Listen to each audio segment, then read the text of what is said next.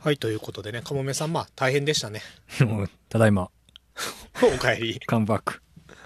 この時期にかかるとはな。まあでも増えてるとは言ってますけどうね。ん、あ、そうなんや。うん和歌山でも。多分、慣れたもんでしたよ、やっぱり。あ、はい、本屋プラグ島田です。はい。悲しみかもめです。はい、コロナ明けです。ああ、大変やった。大変やったね。いや、皆さん、あの、本屋プラグライブね、ちょっとあの、飛ばしちゃったんで、その説は。うん。ご迷惑とご心配をおかけしました。今ってどうなんコロナになるとう、ん。熱が出るん。俺は、熱やね、もう最初熱バーって出て、お、これはってなった。うん、まあでもその時点では分からんかったから、うん。まあ一応熱出てますだけ言っといて、うんで、まあじゃあ検査でって言って。今って病院の中入れるのいや、入りやんよ。やっぱり外から。まあ俺、うち、俺のとこはってか、僕が行ったところは、うん。うん、裏で待っててください。、はいいはい。で、検査して家帰ってお電話かかってきてみたいな。や、もう速攻出た。あ、そうなんや。うんあ、その場いでや、出るてんや。かもうなんか、うん。 PCR しますって言われたけど、うんいや抗原でとりあえずって言って、うん抗原でまあ簡易的なやつパッてやったらもうすぐ出たかうら、ん。そコれロナでですってなるんはやい。自費今、自費いくらいやでも俺だから結局 PCR 受けてないから抗ん原やろ、いやそんなそんな薬とか全部入れても3000円ちょいやったんちゃうかあーなそうか。多分うーん。で、熱冷ましだけもらって家でゆっくり寝ると。熱冷ましと咳出るって言われてたから咳止めうん。だけもらっといてまた寝る、寝る。うん、どうですか体調は。もう万全体調もね正直その熱出た時ぐらいしかしんどい時なかったんで、うん。もうそれだけです。今、あれです。味覚が一部。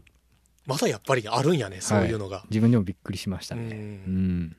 カレー味せえへん。食食べたんや。べた。うん。チャレンジしてます。味しないんいや、なんかね、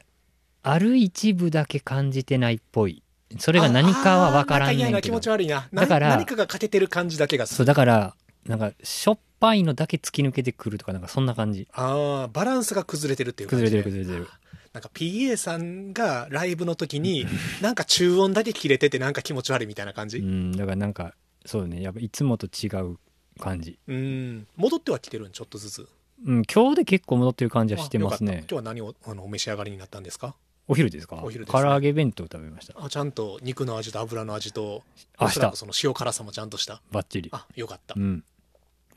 はいあ、お帰りなさい。ただ いま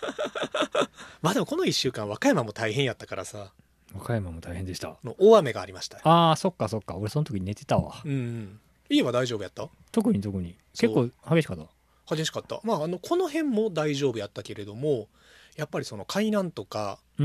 ん君井寺とか若浦の方は使ってる家が多かったあみほんたまいにねそうなんですよあのあ実は先週のあれ金曜日かなうん和歌山は大雨に見舞われましてうんいくつかの川が氾濫してねあそっかだからそれがあったから今日早めに警報出てたんやなそう今日もだからね雨で、まあ、実際そんなに降ってないんやけれども、警報は早かったね早かった早かったうんそうかそうか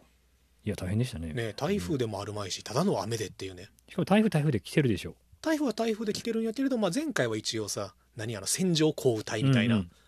やつやったけれども、まあまあ焦りましたねそうか和歌山の交通は完全に麻痺してたもんねやっぱりあじゃあ完全に止まってたんや止まってたあーもうただ不定にしてたわもうまあでもよかったよこれがだってさ そうやね熱出てしんどい時にさうん避難しなくちゃいけないってなったらさ 確かにで確かもにあるよね本当にさあのーコロナにかかっててもやっぱり避難はもちろんしなくちゃいけないわけだよ、そりゃそうけだよどねさ、避難所に行っていいのかどうかとかさああほんまやなうんねほんまですねえその辺とかも怖いよね今後まだ台風のシーズンも来るしまたもうね、コロナが流行り始めるかもしれないし、うんまあ、皆さん体調と天候には気をつけてくださいというところですけれども気をつけてもねうん天才はなるもんはなるし、なるねうん、ウイルスもかかるもんはかかるからかかったもんねうんうんうん何も言うことはねえなっていう、まあでもあの準備だけはねそうですねねあの台風も近づいてまいると思いますし、うん大事大事っ大事大事ですていうなんかまったり会うんなんか最近楽しいことありましたか なるわけないでしょそうですね 映画とかも行けやんもんね、そうねライブも流れちゃったもんね、うん流れた結構まあなんかそのコロナめっちゃ流行ってる時はさ、うんいろんな事情が重なってライブなくなる場合多くあったうけど、んまあ、やっぱいいざ自分がなってってのは初めてやったんでねううん、んまあ1回ぐらいかかっといてよかったんじゃねいやーそうね、うんまあだからこれがやっぱめっちゃ強い時っていうかさうん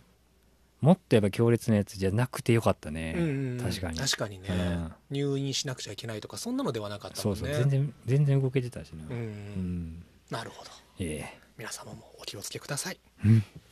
えマジでうんまあでもさ雨やしさどこもやっぱり出歩きにくくなるしねうん やっぱりもう家でさゆっくり本読んだり映画見たりもうなんかするのがいいですよこの時期はそれですねうん、映画館がさ最近行ったので言うと「あの最後まで行く」っていううん韓国映画のリメイクですね、はいはいえ岡田准一さんと綾野剛さんのあれねすごい良かっためちゃくちゃ面白かったんよ、うんでもね客ねゼロ、ゼロうん、オンリーオンリー貸し切り、あー貸し切りかうん、邦画やのにな邦画でしかも結構なあれで出てるのになそうあれさどうやろうねまあもうそろそろ終わりかけで結構長い期間やってるからひょっとするとね初めの方お客さん入ってたのかもしれんけど、うんあれねまだ見れる人はねぜひ見てきてほしいですね面白い最初から最後まで面白かった予告見る限り面白そうやもんうん、もうねあの開始2分ぐらいで岡田准一が追い込まれて るんよでもそっから「ヒー」あー結構なんってかいう開演やろそう、うんヒーって追い込まれてからもうひたすらそのなんていうか圧の強い顔芸と、うんもうなんていうかなうーんまあ追い込まれたままひたすらなんかこう坂道を転がり落ちていくような展開で、うんで綾野剛の開演もすごい、うん二人とも開演なんか岡田君ってそんな感じになってきたねうんなんか変わった役っていうかまあ、ちょっとふっくらしてたしああまあガタイがな一応ちょっとなんかあのチンピラみたいな警官役やったから 多いなうんその ちょっとやさぐれてる役そうなでもねやっぱりね岡田准一キャスティングでさ、うん今すごい難しいなと思うのはさ、うん言うたら、まあ、お綾野剛と岡田准一が戦う映画ですうんで格闘シーンとかもあるのよおうもつれ合ってさ、うんでも我々は知ってもてるわけようん岡田准一がめちゃくちゃ強いこそうやとなうん、だから劇中の岡田准一の強さの設定がどれぐらいなのかがさあーわかんねえっていうそうやなうん、今回は一応普通の人やったんやけど、普通の人うん、チンピラぐらいの強さ、うんうんあのバリバリ武術家ではないっていうぐらいの、そうそこだけちょっと思ったね確かに実際に強いの分かってる人のキャスティングってそれあるよなあるんよあるね確かそにうだからシュワちゃんとか さもうスタローンとかはさああもう強いのがメタ的なネタにすらなってるやん、うもはやうんうんあ新しく始まったシュワちゃんの「フーバー」っていうドラマとかもものすごい面白いうんんやけどああ我々だから伝説的に強い人役なんようん岡田准一をどのラインで置くかよねうん確かになだから岡田君その線いってんのかもなうんだから年取ってきたらもっといいかもねそうやね老むしろそっち行ってほしいうん老兵っていうか老兵っていうかさ、そうそうそう、ねでここのとこずっとさもうめちゃくちゃ強い役が続いてたやんうんファブルであったりさ、まあ殺し屋そう殺し屋であったりさ、あと SP のドラマとかもうやっんてたから、うんそうっていうのもあったからねその辺のリアリティラインだけちょっとねえ大丈夫なんかな綾野剛そんな素手で岡田准一にかかっていってうん大丈夫なのみたいなところはちょっとだけあったけどそその人怖いでってうそううそうそうそうまあでもねすごい良かったですね、ねでもゼロかゼロまあまあたまたまレートショー平日の会やからあれなんですけれどもいやでもやっぱりね映画はねやってる時に行くべきよね行けるうちに行っとかんとうんでまあ実際スクリーンで見た方がね面白いまあアクションだったねそう結構ねライド感のあるジェットコースターアクション映画みたいうな、フんィルムノワールコメディでもあるという、ノワールかうん犯罪に巻き込まれたまあ巻き込まれた巻き込んだ方を2人合わせて、まあとにかく犯罪事件をめぐるサスペンスなんやけれども、うんもう顔芸の圧で笑うしかねえっていうあの二人の顔芸やろいいねすごい良かったですまあちょっともう終わりかけで申し訳ないんですけれども、うんあのやっぱ東京のリスナーさんから、うん本屋プラグラジオで紹介する映画は東京では終わっているっていうね あだからこの地方地方とのタイムラグが格差ねどうしてもあるまあ我々からしたら早いよっていう話ですよねまあね全部やってるしさそうまあでも明日からはさ「リアル・マーメイド」も始まりますからああそうかうん、あれはでもねちょっとすごいいい環境で見たいなと思ってるうーんだから IMAX があるなら大阪に見に行こうかな IMAX なあうん IMAX IMAX かだってわしの中でさ「リトル・マーメイド」はさもはやロッキー枠なんよねどういうことあの昔木曜洋画劇場だったかなうん今ちょっとあの映画解説者の名前ちょっとど忘れしてしまったんですけど、うんある映画解説者の人がロッキーの解説で、うんあのこの「ロッキー」というドラマはあのまあ、負け犬が最後に戦う話やん、うんこれは人生やるかやらないかでああギャルを選んだ人々のドラマなんですって言ったのよそれ淀川さんじゃない淀川さんじゃない違うんかうん違違うう人ああそうかそうか違うわうん、今ごめんねすごいあの顔は浮かんでないけど、うおお名前で忘れしてしまったんやけど、まあ、それは物語もそうやしスタローン自体も、うんうんねうんそのキャリア的に行き詰まりを迎えてる中で自分で脚本を書いて、うんもうやるかやらないかでやるを選んでさ、うん物語もそうリアルもそう実際ロッキーにかけたうん人たちが作り上げた映画やったやん、うだかんら今回のさハル・ベイリーもさ、うんまあ本当にさひどい話なんやけど、うん黒人がアリエルをするっていうだけでさ、うん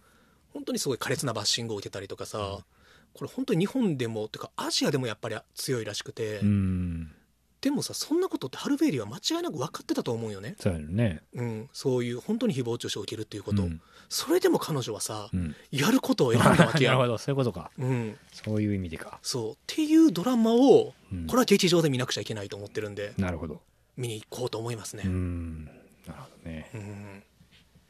いいかな是枝さんのやつも始まったんかあ怪物ねうんあ怪物がうんそうや怪物やなとかとかまああと「ワイルドスピード」はヒットしてますかね終わりあ次で終わりじかゃない次でえ次がでもね次が前後編の2部作になるのかなああだそかういうらやつか物語としては一つで終わりやけど映画としてはあと2本作られると伺っておりますうんうんね、うんうんなるほどね、うんワイあルドスピードゼロゼロですね僕一本も見てない見てないあ本見当にてないと思う見てないと思最近はしねワンツースリー見たうおおう面白いあのね面白い面白い、うんなんか一貫してんのそれいやえっ、とワンはまだ普通のうんサスペンス映画まあカーアクション込みのなんでノワールじゃないけれども、うんまあ犯罪アクション映う画、んで2はもう1の後を継いではいるんやけどもっとバカになってるあもうバカになってんだよ、うんあーでも2がすごいなと思ったのはあれ基本的にはカースタントがメインの映画なんやけど、うん本当にカースタントだけなのよ、カースタントしかないうんで物語が車が止まると同時に終わるのよああなるほどねそうそれがねすごいよかった気持ちよかったうん今やったら車が止まりました最後のカースタントドーンやりました、うん物語が解決した風に見えました、うんもう一個大どんでん返しみたいなの来たりするやん、うんうんそれがなくて、うんうんカースタントの最後のアクションでドン敵やっつけました、うん解決しました車止まりました終わりっていういうんその潔さ、それぞって感じやな、うん、すごいまとまってたなるほどフでァストフュフューーリリオオススで3が東京ドリフトを挟ん であれはでもねあの妻夫木君が一番かっこよかった時代の映画やから、えー結構前やもんねも、2000年代初頭ぐらいううでもその当時ねわしフランスに行っててん、おそこでね「てりやきボーイズ」の主題歌めちゃくちゃ流行ってたああそうやうんパッパッパッそうやそうやパッパッそうやそうやパッパッパッってあのあーネプチューンズががプロデュースしてうんるてりやきボーイズってあの2号とイルマリかなイルマリとあとまあ何名かでやってるクルーのあの歌詞がまあ日本語ヒップホップなんやけれども日本語歌詞のねもうがっつりフランスでやっぱり流行ってたねう、んまあ、トラックがかっこよかったっていうのと、うんまあ、映画自体がやっぱりヒットしてたっていうのも含めてうん印象に残ってますワイルドスピードかワイルドスピードとか見ればよかったな俺寝てる間、間違いないね、うん全然頭使わずに見れるしそうやなただただ何やしてたやろ 俺 YouTube 見てたなもう ナショナルジオグラフィックのあいいじゃんゃないですかあれいいようーんあなオんかフすごいィシャルオフィシャルのやつでなんか結構もう1時間ぐらいの番組になってて、うんでなんかあの日本の結構有名な声優さんがあそうなんや声当ててて、え結構マジでしっかりしてるー、ほうほすっごういテーマどんなのがあるいや結構あんで俺が見てたやつはあれなんやっけなピラミッドのやつかなあ絶対好き面白いとか、あとポンペイじゃねえやなんかまああの古いもうはいはい滅びた、火山で滅びた町の、うん当時はこんなんでしたを、まあこでポンペイなんじゃないうポンペイかうんうんをナショナルジオグラフィックの制度でやってるわけでし制ょ度でやってるすそごのい、深掘りの仕方というか、うん検証の仕方がうん、めっちゃ綺麗やし、マジかよ、うんもうとにかく見なくちゃいけないものがね多すぎるわうん、愛の里見てる場合じゃねえっていう、愛の里うん、愛の里って何今ねあのネットフリックスでやってる「愛の里」って「愛の」がひらがなで「里」が漢字なんね、うんえー男女8人が一軒家で暮らして恋愛を育んでいくっていうリアリティ番組あーちょっと高齢のっていうかそう35歳以上うんうんうんうんだから一回結婚したりしてる人らやろ、そうそうそうんう、うんでもうさタイトルの通りさ「うん愛の里愛のり」なんですよあそういうことかそうかかってるんようんだから愛のりの大人版っていうみんなねひたすらセックスの話してる、ああそうなんうや、ん、35歳から60歳ぐらいまでのら人たちが、で60歳と51歳の男の人がマジ喧嘩してるうーんそれはそのえっと成立でゴールなのえっ、とまあ8人がいてあ8人じゃないあ8人か44か初めであのこれはもう相乗りと一緒で、うん誰かが好きな人が出たら告白しに行あっあてあああ そうで一晩経って次の朝答えを聞いあて、うんカップル成立なら2人でキスをして帰っていくとうんで不成立なら告白した1人だけがしょんぼり帰っていくっていう の相乗りの相乗りってさあれ基本的に性がタブーやったやんまあねそううん言ったらまあ若い男女がうんうん集まってるわけですけれどもさ基本的にそういう行為はなしよだったし、あんまりそういう話題にすらなかったやん、うんまあ、もちろん民放の時間帯でねっていうのもあったけれども、うん今回もうね花からかっつりセックスの話してるからねうんネットフリックスオリジナルネットフリックスオリジナルやと思う、んそういうことかまあうん確かにな、あいのりってそれありきやったからななんかだから変なイノセントのやつとかおったやろ、うんうんううん、ん、あれ嫌いやったわ 思い出すにまだ我々世代ですからねうん一回相乗りバスとねすれ違ったこと あるミャンマーで、わすっげうえ、ん、ミャンマーに旅行中に相乗りバスが来ててあの一部で話題になってたでも完全シャットアウトなのあそうなんや、うん、へだってあれ東南アジア回ってたやんか、えうんそれはどこにでも日本人っているわけよ東南アジアら、でも相乗りバス民放来ましたって言ったらみんなわーっと寄ってくやん、うんでもあれ一回もカメラに映ってないからねああ日本人が言われてみたらそうあれはねスタッフがね結構強固にね「はいちょっとはいはいどいてください」みたいうーなんになってるんですよラブワゴンねラブはそうラブワゴンやうんありましたねうんうんうんあとじゃあちょっと取り留めもない話やけどこの間えっ、とね難波にあるうん角屋さんっていうお店知ってるあ俺それなんか写真見たよ、写真見たうん、それ何の写真あわしがついちょっとあ待ってよーはいはいはい写真っていうかツイートかうん、うんあのね、まあ、ざっくり言うとホルモン屋さんになるのかな、うん牛鶏ホルモンの串だけの店、うんでメニューそれだけ、うんで全部料金均一、うん600円3本でおうとあとは豚足うんと生千枚うんがあるんやけど、まあ、席に着いたらめちゃくちゃ流行ってて、うん席着きました注文聞きに来てくれますあじゃあとりあえずまあ、えー瓶ビール大瓶くださいあとどうしようかなって迷ってたら、まあ、とりあえずじゃあ豚足と生鮮持ってきますねみたいなんでうんうんうん もうドンと塩ゆで豚骨と生鮮とごま油と味噌だれが置かれうて、んでそれ食べながら、うんあのメニューを考えるみたいなんやけどで3人で行って1人ノンアルコールやったのうんあの車やって、うんうんでお酒飲めませんってなっててであじゃあ、えー、とソフトドリンクはって言うとあもうないんで外で買ってきてくださいみたいなあーあそうソフトドリンクは外ー持ち込み持ち込みか、うんで、えー、とフードも持ち込みかご飯メニューは持ち込みかなんよなるほどなるほどなるほどであのタバコ吸ってる人おったから、うんあ吸えるんやと思って「あの灰皿お願いします」って言ったら「あもうそんなないから床床」ってあーあーなるほどなそうタバコは床に捨てるスタイ床ル捨てそれどこ難波のどの辺難波のねえーっとまあ南海難波駅を出て右手のラブホテル街の方ああなるほどな、ああ分かったうんの中にある店でで注意書きが書いてんねやけど注意書きがあからさまに店員さん向けの注意書きで、あの海外の方も結構働かれてて、うんだからホールスタッフほとんど海外の方なんやけあどー3カ国か4カ国語ぐらいで勤務中の喫煙禁止って書いてあっおうた。あかんねいくらそうであってもあかんねん そうやねそこはあかんねやなっていう、いそうなんややでもすごかったよあうのんすごい美味しかったのね串も全部で串はあの本数で数えるうんんうよ、ん机の上に串バーっと置いてて、で数えるはずなんやけど「あのすいませんお会計お願いします」って言ったらまあちょっと大きな声で、ね「お会計!」って言ったら奥の方から「1万500円!」って速攻帰ってくるっていうおーあうんですげえだから回転めちゃくちゃ早いああまあだからそんなに流行ってんねんな流行ってるうんあすごい流行ってるもうだって結構早い時間に行って6時ぐらいに行ってんけど結構ね売り切れのものがあった串はあーそんだけしかメニューないのにそううんで7時ぐらいになったらもう外に行列ができてたんやけど、うんあでもメニューないって言ってもホルモンの部位はいっぱいあるからあんあ、のコロコロとかココロとか、初豆肝とかねカダでも確かに聞いたことある気がするなうんあれありですよ安いし、うん有名店ですね有名店ですそうんの老舗の店って行くのが最近ちょっと流行ってんの流行ってる自分の中でいいね抑えておきたいっていういいねいいなまあ、またあの味覚が戻ったらぜひぜひ角屋さんもう7割が戻ってるねだからライブのついでに行ってきいよ難波で何ライブする時とかね、うん角屋角屋早い時間にね行った方がいいと思いますわおかり昼まし過ぎぐらいがベストなんじゃないでしょうか昼飲みか昼飲みうん行こはい行きましょうかということで、まあ、今週もじゃあ本屋プラグラジオ始めていきたいと思うんですけれども、はいあとなんかオープニングトークで言い忘れてることとか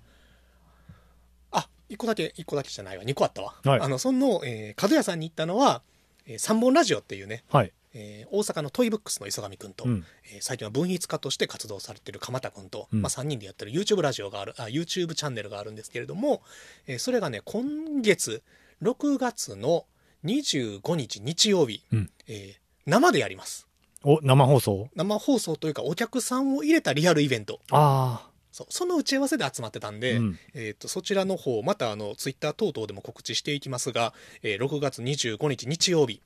えー時間がお昼からうん2時かな3時かなちょっとその辺もね含めてまた詳細はお伝えしますけれどもそういうことがありますのでまたよろしくお願いします、どこでやるのそれ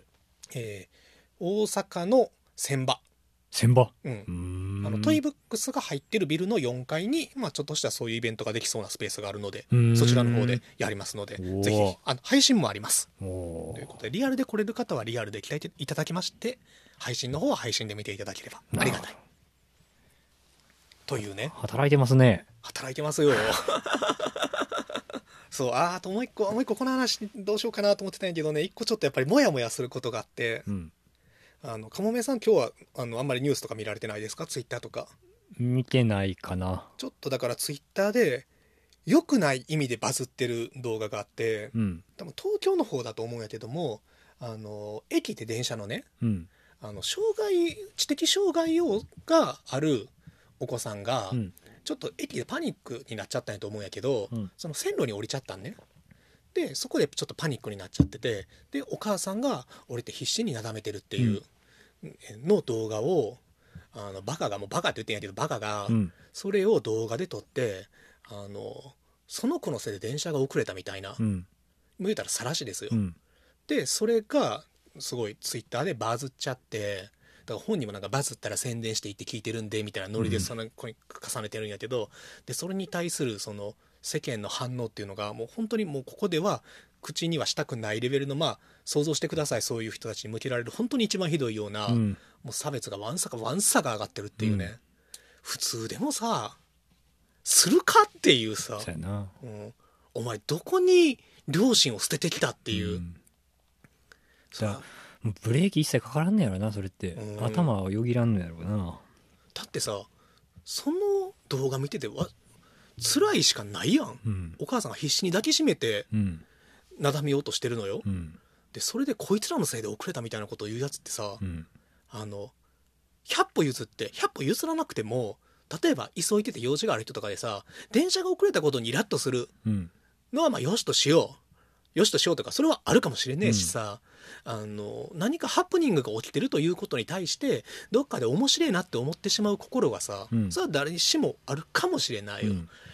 かといって動画に撮って SNS に上げようなんてことをさ思うやつはバカなんじゃねえかっていうう、んいやまあでもそうやと思いますようんでそのさそのお母さんが必死でなだめてはるんやけどさその苦労っていうのがさ普通想像したら分かるやん多分いろんなとこでめちゃくちゃ気使われてるやろうし、でそれに対してなんかこうあの迷惑っていう一点で押してくるやつとかいるんやけど、うん電車が遅れたことは事実みたいなさお前その迷惑レベルで言うとさぶつかりおじさんやらやで、うんその普段で痴漢とかまだある中でさお前そいつらの方がはるかに人の人生狂わしてるわけであって、そもそも電車が遅れるってそんなに大したことかっていうね、そうやねうん、まあいわばシステムなわけやんうん確かに電車が時間通り来るっていうシステムは便利よ、うんでもそれはあくまで人間が便利に暮らすためのシステムであって、うんそのシステムになのでうまくなじめない人をじゃあ排除しようっていうとさうんもうそれは完全にシステムに人間が負けてるというかさ電車なんかよく感じますよねそれはうんほんまにもうそれってさ極端なさ AI に支配されてるのと一緒よシステムという意味で考えるならね、うん人間性のないものにっていうのがねやっべえなってなった、そうやな、うん、だからああいう、まあ、公共の施設と呼ばれてるようなものとかってさ、うん人が人のためにさいろんな人がいろんな人のためにさ、うん助け合って作り上げてるものやからさ、うんだから公共ってそういう場合もねそうなんです、よ、パブリックな場所ってそうですから、うんなぜシステム優先なんだっていううんで多分でも本当にそれを見られててあのーまあ障害持たれてるお子さんがいる親御さんとかってさ100傷つくしさ、うんむしろ傷つくレベルの話じゃなくて恐怖やと思うよそうねやね今後その駅とかでさそもそも駅っていうのがさ普通の人間ですらしんどい場所でもあるやんうん人めちゃくちゃ多かったりさもう和歌山はそんなことなくてもさ東京とかまあ大阪行ってもさまさかでもビビるよ、しかもアナウンスうるさかったりもするやん、うん、いろんな声が混ざっててさ、であの変なやつもいるわけよ当然変なやつっていうのはそれこそ本当にあの絡んでくるやつ嫌がらせしてくるやつっていうの、あのクズの方ねう、ん、がおる中でさそれはパニックにもなるよっていう、うんっていうね、なるほどうんまあ、そのモヤモヤをちょっとこれは誰誰かと共有したかった。はいもうお怒りですよ。もうお怒りやし、わしはその、かうやの、あの、美味しかった話もするし、でももっとこういうさ、本当におかしいことはさ、美味しい話もするし、面白い本の話もするし、映画の話もするけどもさ、本当にこれ良くないことの話っていうのはさ、もうそれはやっぱりしていかなくちゃいけねえなとは思ったし、もっとみんな怒っていいと思うし、怒らなくちゃいけないと思う。うんなるほうど、ん。はい、ということで、じゃあ今週もほやプラグラジオ、はい始めていきましょよろしくお願いしますう。はい。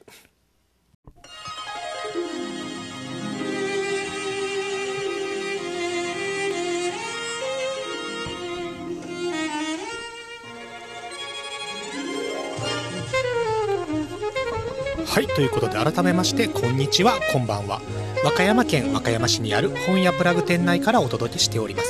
本に関する話題や本を入り口に様々なカルチャーを紹介するポッドキャスト番組、本屋プラグラジオ。パーソナリティは私、本屋プラグ島田と。はい、カムバックシンガーソングライター悲しみかもめです。はい、お帰りなさい。はいえーそして、えー本日は6月の8日木曜日。うんふう雨ですよ、今日も。雨です。ね、梅雨入りも真っ盛りでしておりますし早くでもこの雨は上がってほしいね、もう世の中どんよりするような さニュースがさどうしても多いからさ、うん、皆さんなんかやっぱりさちょっと気分が重たくなってしまうこともあるかと思いますけれども、うん、まあ、こういう時こそのカルチャー、うん、うん、本映画その他エンタメもろもろコうん、うんンテンツを摂取していきましょうう心の栄養ビタミンですよ、ん、はい。いいじゃん。ねまあそれはいということで本屋プラグラジオまあ本屋プラグラジオ AKA 木曜読書クラブです、お、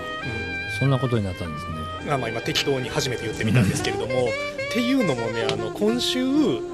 あうわまあお世話になっておりますあの早川書房さんからおー、ごひいきの。ごひいきの、まあ、ごひごひいきのって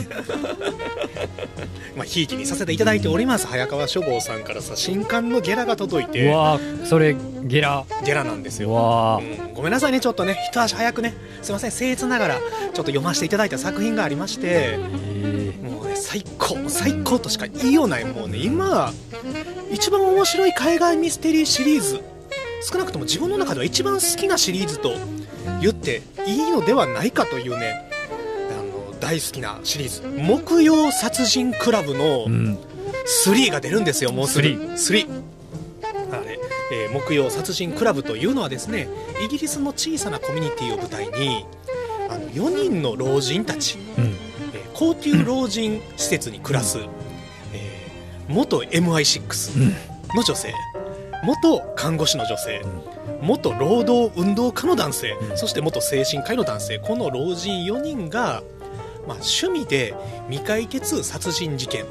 を調べてうん解決に持ち込んだりまたは趣味で、えー闇社会の麻薬組織とかギャング組織を潰したりするという、まあ、非常に楽しいシリーズなんですね。これのね3が、えー木曜殺人クラブ、えーそれた銃弾うん、もうねちょっとねここに来てまたこのシリーズ面白くなりますかという、ん、えっとまあ、これに関してはまたちょっとあの出たタイミングでね、そりゃそうでしょううんね、改めてよかったねでもなぜこの出る前にこの話をしてるかというと、うやん、っぱりねワンツー読んどかんとうんなるほどそれにたどり着けないんですよ、うんなのでこの間にこれ出るまでにぜひ木曜殺人クラブも1と2が今ね絶賛発売中ですのでね、これを読んでいただきたいうんであのこのシリーズ何が面白いかっていうともう主人公は主人公たち、まあ、老人たちの、えー趣味のサークルなわけなんですうね、んでも老人たちを主役にしながら全然のほほんとした話ではなく、うん結構ねがっつりバイオレンスもうん含まれていてで,、えーでも今回の3で改めて思ったのがもうこれね老人たちの話っていうのでなんかなんか時間でいうと本当に黄昏時のうん一瞬うんの時間のなんか愛おしさと切なさとうん愛らしさみたいなのが全てギュッとなんかエッセンスとして詰まってるっていう、うんだからみんな70代後半なのようね、んであのパートナーがもちろん死別していたりであるとか、うんもしくはいまだにあの2人で暮らしていても、まあ、特に主人公のええ元 MI6 のエリザベスうん女性すごく凄腕張本員で旦那さんもすごい人ないけど旦那さんがちょっとずつやっぱりあの地方が、うんあの進行してきていて2人の関係っていうのがやっぱりその時の流れとともにどうしても残酷に失われていくっていうでもちろん人は死んでいくよねうん年を取ると、その人が死んでいくっていう切なさでもそこであらあの介護施設の中で新しい友達ができたりあのワンからインスタグラムとかに挑戦してみたりとか、あの新しいチャレンジをしたりそれこそこの木曜殺人クラブというサークル活動を通してそこには冒険がありで最後の青春があるっていうね、うん最後の青春かうんで3ですごくいいなと思ったのは今回もギャングとか、うんあの元 KGB とか出てくるのよねだから若い頃はもうバチバチそれこそやり合ってたわけ、うんで今回もやり合うわけですよ、うんあのお互いに敵対とまでは言わずともそれぞれなんていうかなまあうーんうんなんかこう、まあ、交渉をしたりであるとか、うんっていう中で本来ならば命を奪い合うような関係であったりするはずなのに事件を解決したい、まあ、探偵とうんギャングとか、えー MI6 と KGB とかやのにもうみんなが老人になってんのよね、うんだから敵対してるはずやのに会うと嬉しいんようんみんなううおじいちゃんおばあちゃんやからうんうんでかつての KJB もかつての MI6 もかつての労働運動家も仲間たちがやっぱりねみんな亡くなっていってるよね、でみんなそれなりに孤独なのよ、うんでそこで敵対してる関係とはいえ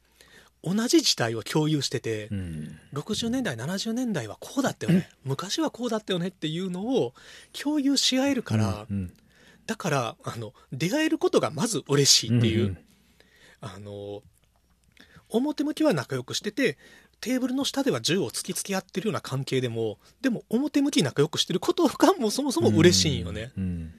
ていうねそのね青春最後の青春感がね3になるとまた色濃くなってきてうんこれはぜひねあの味わっていただきたいんでうんそのためにワンツーをねうん読んでほしいねこの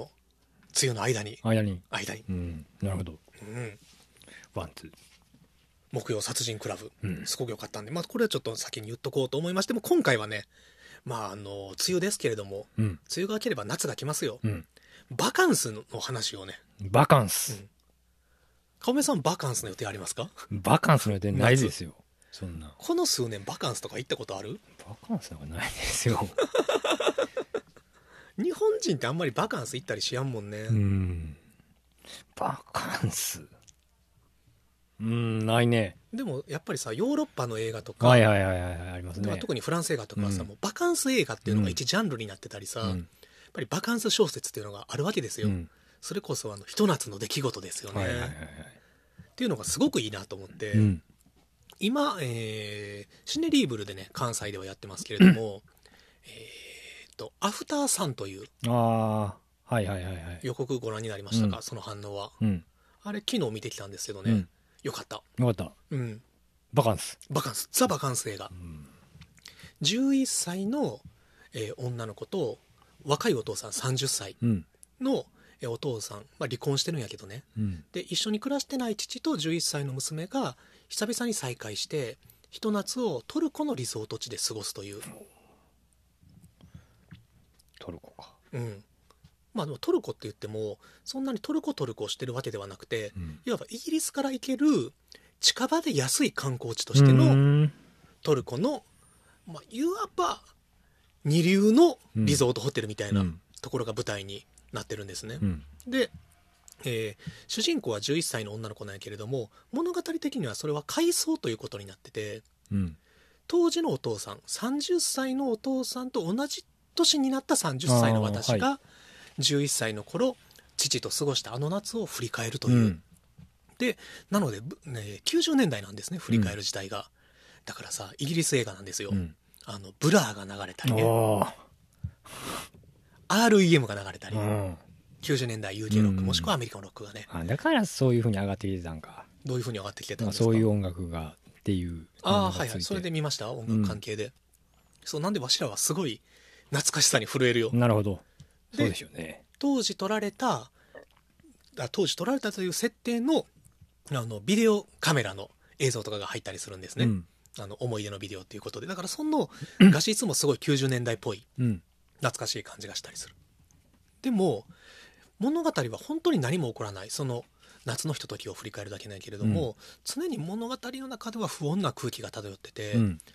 美しい夏のひと夏の出来事きらめくような太陽の光、まあ、二流ホテルといってもまあプールがあったり、そこで同い年ぐらいの男の子とねうんちょっとした交流があったりとか、うんなんかわしもすごい共感できるようなことがあるんだけど、うんでもおそらくはお父さんはその後亡くなってるんじゃないかなっていう、うんだから当時私は11歳やったからその離れて暮らす父の心境なんてわからないわけよ子供やから、うんそれを30歳になった私がまあもう一度頭の中そしてビデオ映像でそのひと夏をまあ再現するわけうんでもそこでやっぱりちょっといあのなんていうかな病んでるというか、うん何かに苦悩してる父親の背中っていうのがそういやイメージにあったなっていうのがんところどころに挟まれるんやけどでも悩んでる理由とかその当時父が置かれていた状況っていうのはもう分からなくもなってるし、うんそこが明かされることはないっていう、っていうまあテンションのうん映画ですね、うんうんまあ良い90年代バカンス映画っていう大前提もあって、うんまあすごい良かったんですなので今日はちょっとねバカンスの話をバカンスの話をバカンスにバカンスですかちっちゃい頃とか行ったまあそれ行ってたんじゃないそれこそ白浜とか行った記憶あるし、まあ、家族家族旅行うんバカンスまあそれもバカンスですよねそうのん、映画の中では2週間ぐらい行ってるのかなお父さんとう2人でん行ってるね、うんまあ、その辺はやっぱりヨーロッパカルチャーですよね我々はせいぜい2泊3日とかですからまあそうねですよ2泊3日白浜かうん若浦か、ううんちは1泊2日で若浦とか行ったかな、うんまあそんな感じやなそれはな2週間っつってなかなかですよいいですよね、うん最近の子は行くのかな若浦とか行くのかなバカンスでまあちょっと遊びに行く程度はあるやろうけどうなうん、んまあでもちょっと自分は親父と人生で1回だけ2人旅行したことがあって、いいですねうん、23ぐらいの時かな、うん23ぐらいで親父はだからその時う60、ん中盤ぐらいだったのかな、うん2人でねあのインドに行ったことがありますね2人でインド、うんああいいですねその前に大学の時にインドに、まあ、しばらく住んでた時期があったから、うん、あの親父が一回行ってみたいということで、うん、うんっていうのをねアフターさんを見ながらうちあーの親父ももうえーっと一昨年か、うん去年か一昨年かな、うんに、まあ、亡くなってるんで、うんまあそのでなんかそういうそんなしかも旅行の時2人で話もしてないしなんかがっつり何かを人生について話したとかそんなんもなかったし、うんなんやったら写真も撮った記憶がないんようね、んもちろんカメラも撮ってないし、あの動画をね、うんそうそうでなんかそれでそういやあの時の父親はどんなんだったのかなとかををちょっと重ねたりしてちょっと重ねたりしてはでもその11歳の子が遊んでる、えープールで遊んだり同年代の男の子とゲームセンターでゲームしたりねいうんバイクゲームやったりとかうんうんうんうでほのかな恋心にもならないうんちょっとした、なんやろな、異性とした認識した触れ合いみたいな、うん10歳ぐらいからさ、うんとか、あの、同じホテルにいる、おそらく18歳ぐらいの青年たち、青年とか女の子たちが、ちょっとイチャイチャしたり、うんお酒を飲んだりしてる大人の世界を垣間見たりするっていう、んあの感じはねなんかすごい自分にもあったやろなと思うし、うんんなんかそのゲームセンターとかさうん旅先のゲームセンターとかうさ、んあったじゃないですか、ありましたねそういう空気とうとうね思い出したりなもんかねしましたねいいじゃんアフターさんいい映画ですようんおすすめですよ、っていう中で、まあ、それはちょっとヨーロッパの話なんですけれども、えーまず一冊ちょっと変化球のバカンス映画で、うんこれひょっとしたら前も一回ホンプラで紹介したかな、あのー韓国文学ショートショートというね、うんうんうん素晴らしいシリーズがありますね、えーシングルレコードのようなうん短編集という、えーリバーサイドリーディングクラブさんの資源がありますが、うんえーそのシリーズから、えー出ておりますハ・ソンナンさんで、えー、牧瀬明子さん役の「あの夏の習字法うん」これ紹介してないかなどうだそったかなれを紹介したかどうかはちょっと今覚えてないけど韓国文学ショートショートはねは何冊か,、ね、何回か紹介してますね、まあ、これもあの素晴らしい、えー短編でしたうんこれが、えっと、舞台が70年代の韓国ですうんえー11歳の私があれ11歳だったからまあ適当なこと言ったなうんまあ大体それぐらいの年う齢、んうんえー、と幼い私が、うんえーある夏の日におばあさんが亡くなったという電報を受け取って、うんお母さんと弟とそして今は別居中のお父さんとうんおばあさんの地元に帰るとでその地元がプサンからフェリーで行く離島なのよねうんなのでおばあさんの、えー葬儀に行くために家族で離島で過ごすひと夏うんの情景を描いたうん短編です。で、まあ、その離島っていうのが漁村なわけうんもともとは漁村なんやけれども70年代韓国が少しずつ経済発展していく中で今はねちょっとした避暑地観光地になってる、うだかんら若い人たちもあのわんさか押し寄せてるみたいなそういう小さな島の出来事なんです。うんでさこれがあのすごいもう初っ端からね強烈なのがこの主人公の女の子の私はあの、えー、と離島に住んでるおばあさんと生前45回しか会ったことないよね、うんだからそんなに親しかったわけじゃうない、んそのおばあさんの思い出っていうのがあるんですけれども、えーこれちょっと本文から引用します、うん私のおばあちゃんは45回しか会えなかったもののその都度強烈な印象を残してくれた数枚の残像の中で最も強烈なのはやはりその姿だ田舎の便所というのはうんお粗末なことこの上ない大人の死体でも入りそうな巨大な亀を地面に埋めその上に板切れ2枚が渡してある出入り口とて何もない開けっ広げでかけ金のついた扉などあるはずもなかった祖母は入っている印に咳払い一つするでもなくその板切れの上にじっとまたがっていた2本の板切れの上でバランスをとって曲げている青銅色の2本の足が逆三角形の祖母の顔を支えていたまるで博物館で見た節目分度器とその添え木のようだった、うんやはり咳払いもせずいきなり現れた私を見ても祖母は待っていたかのようにピクリともしなかった私は祖母の両足が作り出す鋭角の奥に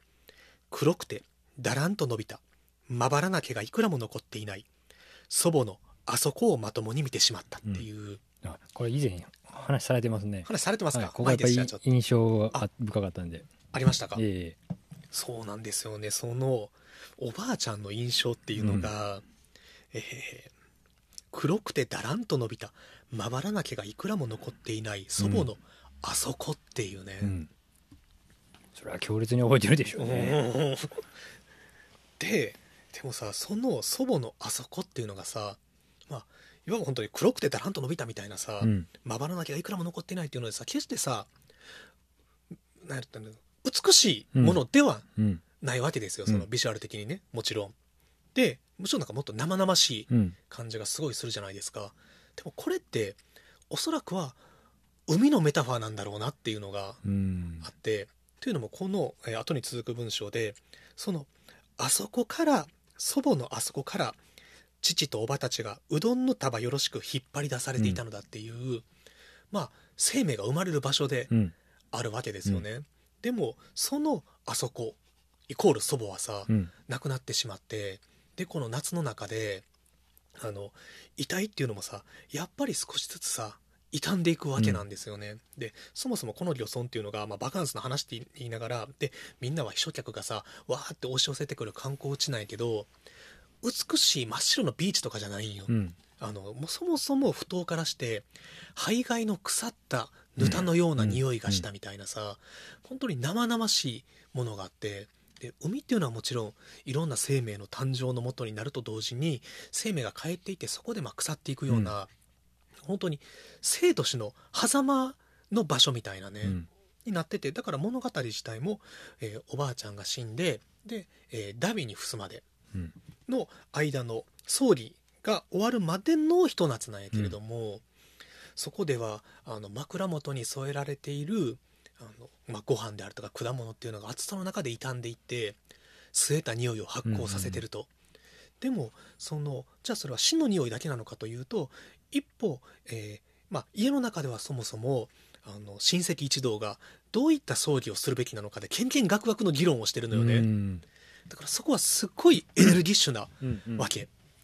で一歩家の外に出ると若者たちがビーチで歌を歌ったり、うんうん、夜になってもまだギターを弾いたりさ酒を飲んだりでちょっと人目気のつかないところ、まあ、それが主人公のおばあちゃんの家の塀の外やったりするんだけど そこで愛をささやき合ってたり、うんしてそれをおばさんとかお母さんとか聞きながら自分たちの昔を思い出したりしたりね、うん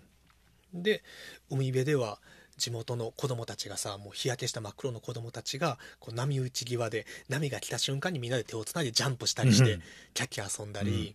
干してある、えーなんか干しイワシとかをおやつにチキ食べたりうんしてる一方で遊んでいた女の子が海に飲まれて、うん危うく命を落としかけたりするっていう、ほんでだからこの生と死の狭間の場所で生と死の狭間の時間を生きてるっていう、うんそういうなんかまああの漁村の生々しさっていうのはさまあカモメさんも肩とか近いじゃないですか、うんなんかあるやん漁村特有のありますね匂いって、うん白浜のビーチとは違違ういますねうん、生々しいもっといろんな意味で性のエネルギーにあふれた場所の感じ、っていうのがね韓国の話なんやけど日本人が読んでも特に我々が読むとねすごく懐かしくうん思えるんですよね、うんでうちの母方の実家も家でやったりするから、うんなんかねそうしたものを思い出したりなるな確かにななんかバカンスとちゃうけどさ、うんやっぱその夏休みの海の近くへ行くみたいなうんうんものってさ、ちょっとやっぱある種のなんていうのかな不気味さうんうんみたいなもののイメージは残ってはいるねなんか特にお盆があるからさ夏はそうだね日本はやっさぱそうやなお盆の間は海に入ると、うん昔言ってましたよねその亡くなった人に引っ張られるから引っ張られるね入ったらいけないっていう、確かにそのイメージも強烈にあるな、うんうん昔ねあのすごい覚えてるのがね子供向けの「仮面ライダー」のなんかギャグ漫画みたいなのってあるやん、うん二等身三等身で書かれてるライダーのやつ、でライダーが海に遊びに行ってみんなでねで泳ごうぜってなったら「ダメだ今はお盆だから」って言って、あのれあの霊に亡くなった人に足を引っ張られるぞみたいなうんやり取りがあったのっていうのは強烈に覚えてて。うんだからその感覚っていうのは子供にもある程度共有されてたやろうしねそうんうのん海っていうのが死と結びついてるぞっていううんそうやな確かにな、そうやな田舎に親父の方の実家が富山なんで、おういいところですねうん、帰ってまあでも海はあるからさ、う行っんたりしてまあでもやっぱやっぱ盆に合わせて帰ったりしてたから、うんでまあ、でっかい日本の昔の家ですよ、うんでっかい仏壇とかとかやっぱあのでっかい墓なんよねおすっおごいあそうなんや、うんへえでやっぱまあそれでちっちゃい時に行ってるからさ、うんやっぱちょっと怖いイメージははいはいあるんですよ、う、うんんそういうのでやっぱ覚えてますねうん、うん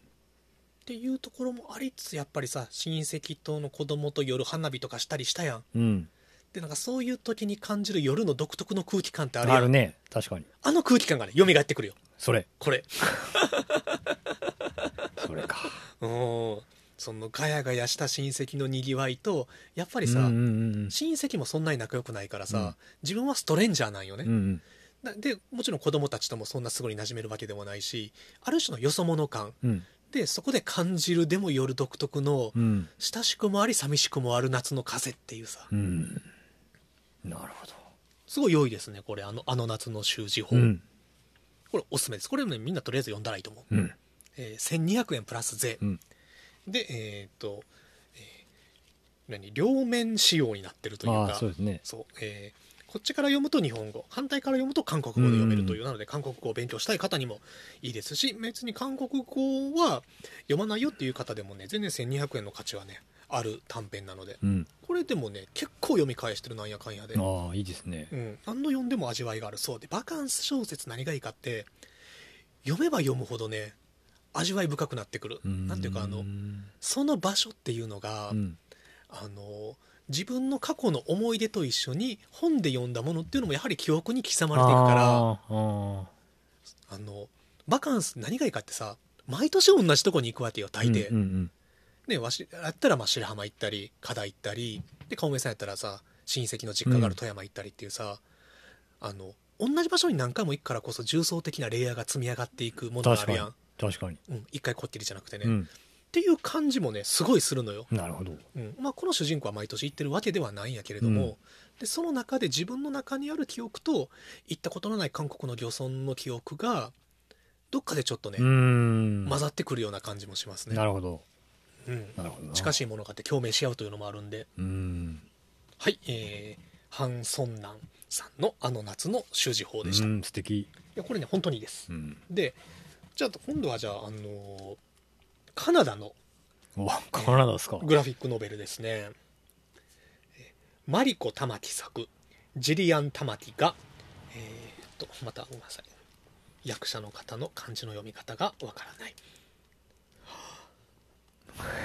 あ、強い方、あの、サンベリツコさんでした。はいうん一瞬読み方、よんうん振り仮名がついてない方も出せりましたね。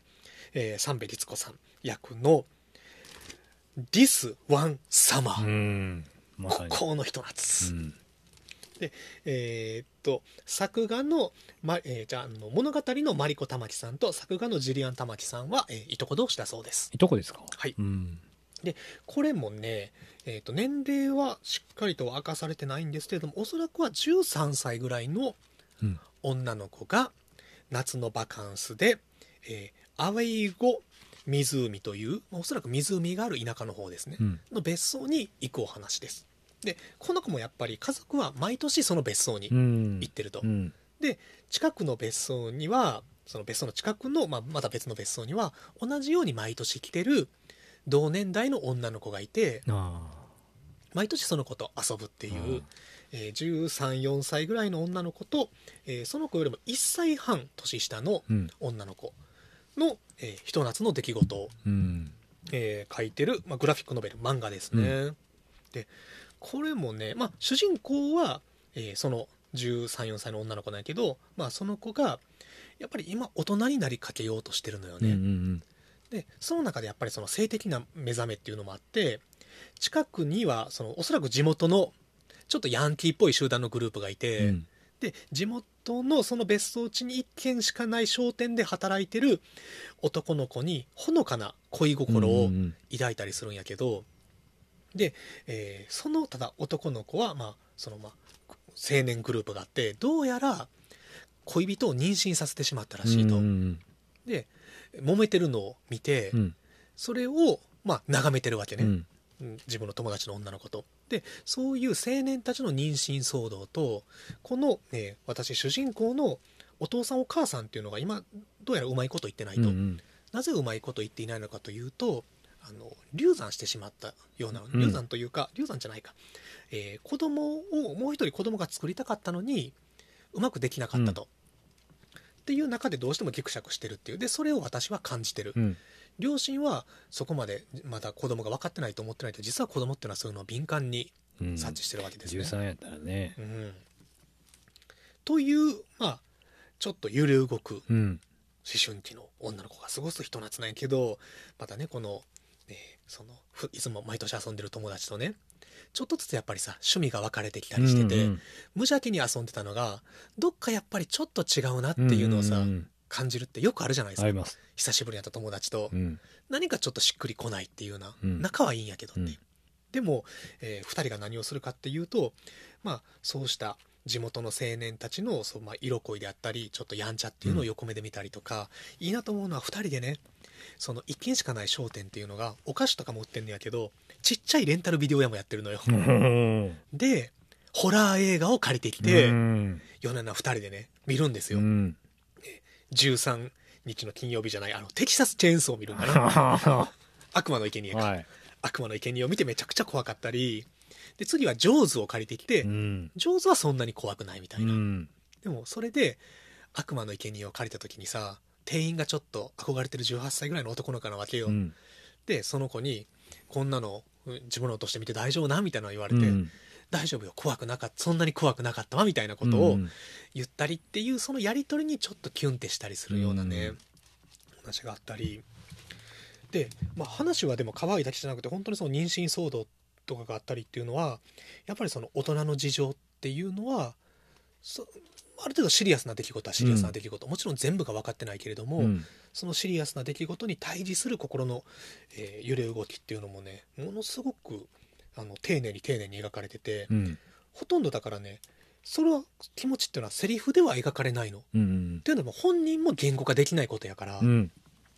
ていうのはだからさ読者もおそらくまあこの物語のキャラクター自身も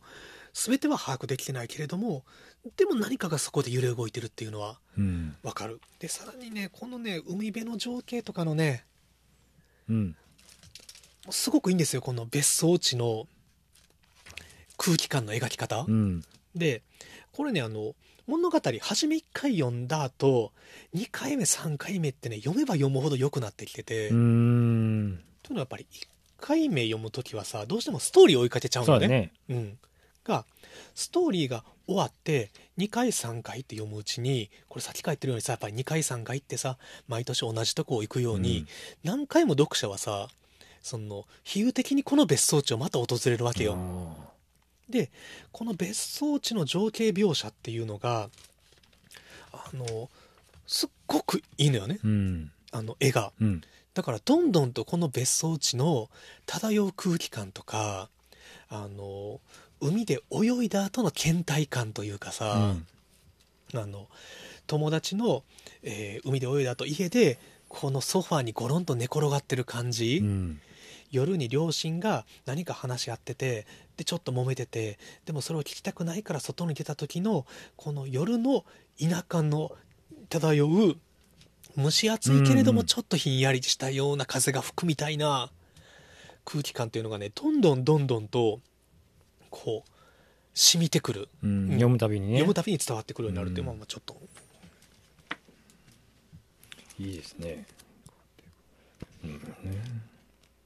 でこれがグラフィックノベルなんやけれども結構児童文学の賞とか絵本の賞とかも受賞してて。うん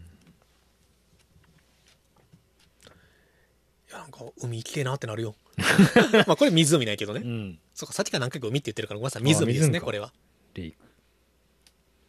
この夜のキャンプファイヤーの様子とかさ、うんうん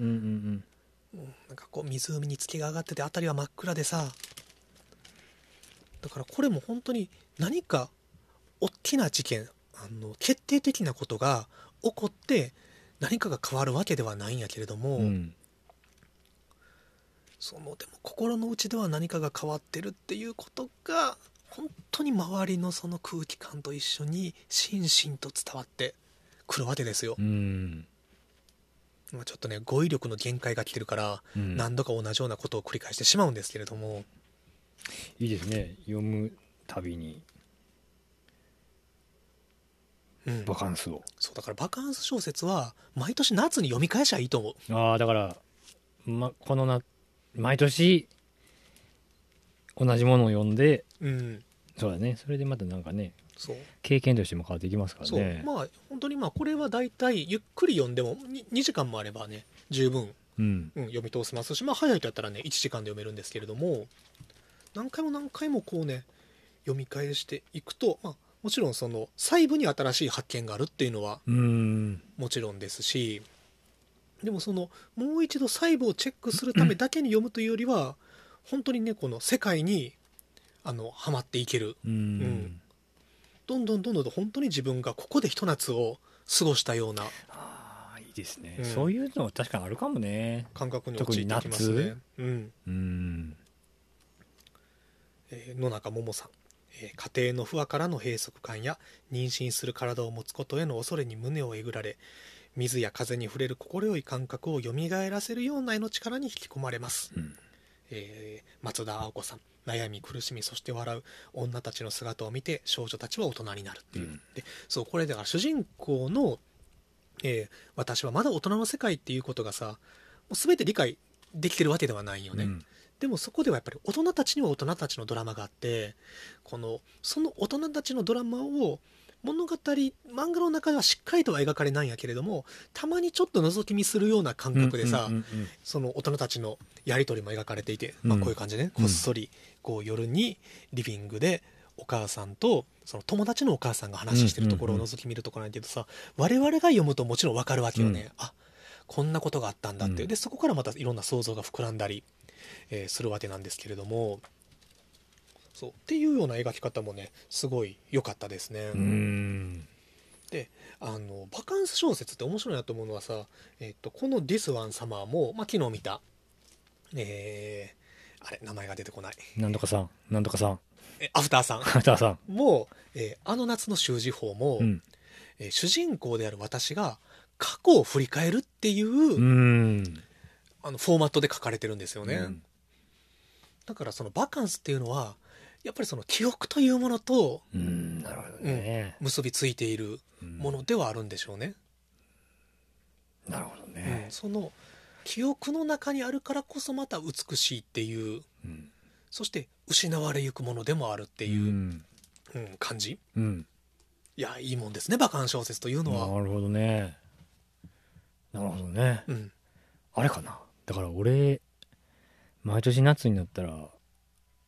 学校の階段の映画見るいいじゃないですかみんなそういうことかなだか毎年あ毎の年学校に帰あの学校帰っていくわけやろあの田舎の学校に、ら夏休みの初日うんで2はえーっと合宿かなんかやかうな、っん、て感じやから確かにうんあの夏に行ってんのかもねそういうことですよでもいいよねでも夏映画とかさ、うんあれも夏休み映画やんうんそうですね日本人はさバカンス映画は少ないけれども夏休み映画多いもんねまあだから田舎へとかそういうことだよねそうそうんっていうところもさやっぱり何度も帰りたくなる場所がそこにはあるんでしょうねうんなるほど夏休みが結構ノスタルジーと結びついてたりするのももう多いし強烈にまあ俺なんかそうやなうん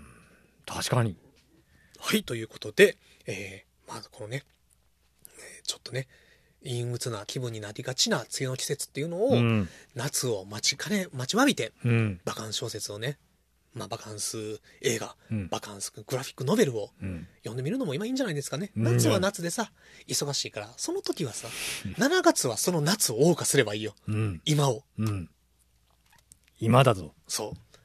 今こそ6月の間は夏を待ちわびながら、失われてゆく記憶とかに思いを馳せて、ちょっとうね、んセンチメンタルになってみたりも、夏の予習として。いいじゃない。、うんそういう意味でね、もう一回言いますよ、木曜殺人クラブのね はい。 3が出ますのでね、これワンツーはね、もう絶対に読んだ方がいいと思いますよ。もうめちゃくちゃ面白いんですうよ。もん。う全ての会話がウェットに飛んでてう、ん。ユーモラスでありあのねもうなんかね例えるならまああのすごい芳醇なワインですよ芳醇のワイン。芳醇なワインうん。年月を経てまろやかになった芳醇なワインを夕暮れ時もうすぐしたら暗闇になってしまうでもあの海の地平に太陽が沈む一瞬そのなんていうか独特のなんか永遠と思える時間があるやんうん。それをヴィンテージワインをちびちびと飲みながらゆっくりとうん人生の黄昏時を味わうながら、うん。でも常にはそのワインをワインのボトルを叩き割ってガラスで首根っこをかっきるような暴力性も潜んでるっていうねうーん。どう今の会心の出来ですか今いの。やちょっっとねわかわからなかったです とね、うん。でもさ登場人物がさ老人たちで何がいいかっていうと誰一人殺人にビビらないよね、ううんん。、死を受け入れる準備ができてるかならるほどなうん強いね。強いんよ強い。で自分が殺されそうになる目にも合うんやけど誰もねパニクらないんよね、パニクらないか。うんほら強いな。うん、でも仲間たちが死んでるのも見ているうし、ん。受け入れても来ているしで次は自分たちの番だっていう、うんでこの中でさ今回の3でもすごいいいシーンがあってさちょっとちょっとだけ言っていいかなよ僕は分かんないでよすくよく僕は分かんないですよ予告あでもやめとこうこれは出た時に言おう、うんすごくいいシーンがあったりもするんでね、ぜひあのワンツーを読んでうん3に備えてください、ぜひはい、えー、ということで、えーエンディングですけれどもよし何かしら言い残したことないですか告知はもうないかまあとりあえずあとその延期してしまったライブとかねうんあのまたその次のやつもあらかじめ決まってたやつとかもあるんで、うんまあね私ももう元気なんでおまたお知らせをねさせてもらえたらと思います 皆さん本当にお気をつけてねえ今のよかったよかった、ちょっとでも顔痩せたもんね見た瞬間思ったやよっぱ空量激減してるからあーお腹は減ってるめっちゃ減ってる今あよかった、んお腹なりそうやったもんね、うんなったなってはない、俺になってないと思うけどうんはいえーエンディングテーマは、えーサイモンと好きだらけマフィあアではい好きな人、うんいや違うあの最近さすぐ人の名前間違うから さあのこの間もねちょっと好きだらけギャングとか言っちゃったからやべえうん一瞬だからあの、ギャンね グと、た踏みとどまった、うん気をつけよう気をつけよう急な坂道登ったらもうすぐいつもの公園で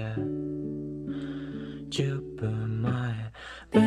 イビーいつもそばにいて掴んで離さないでベイビーあなたのこと好きな人はほとんど嫌いベイビー夜を抜けて二人だけの場所へベイビー何もないよきっと何でもないよ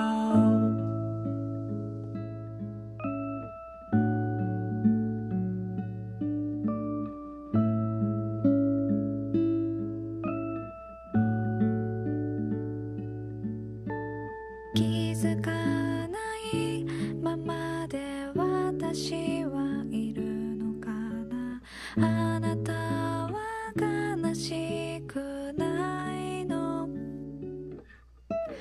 隠した嘘も丸くなって男の子みたいに夜景ってこんなに寂しくなるの会いた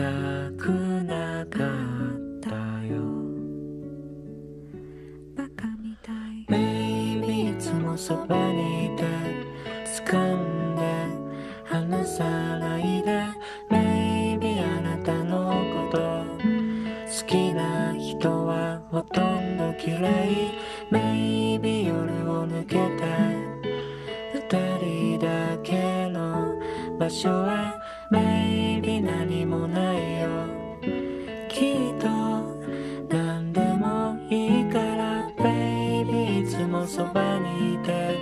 掴んで離さないでベイビーあなたのこと好きな人はほとんど嫌いベイビー夜を抜けて二人だけの場所へ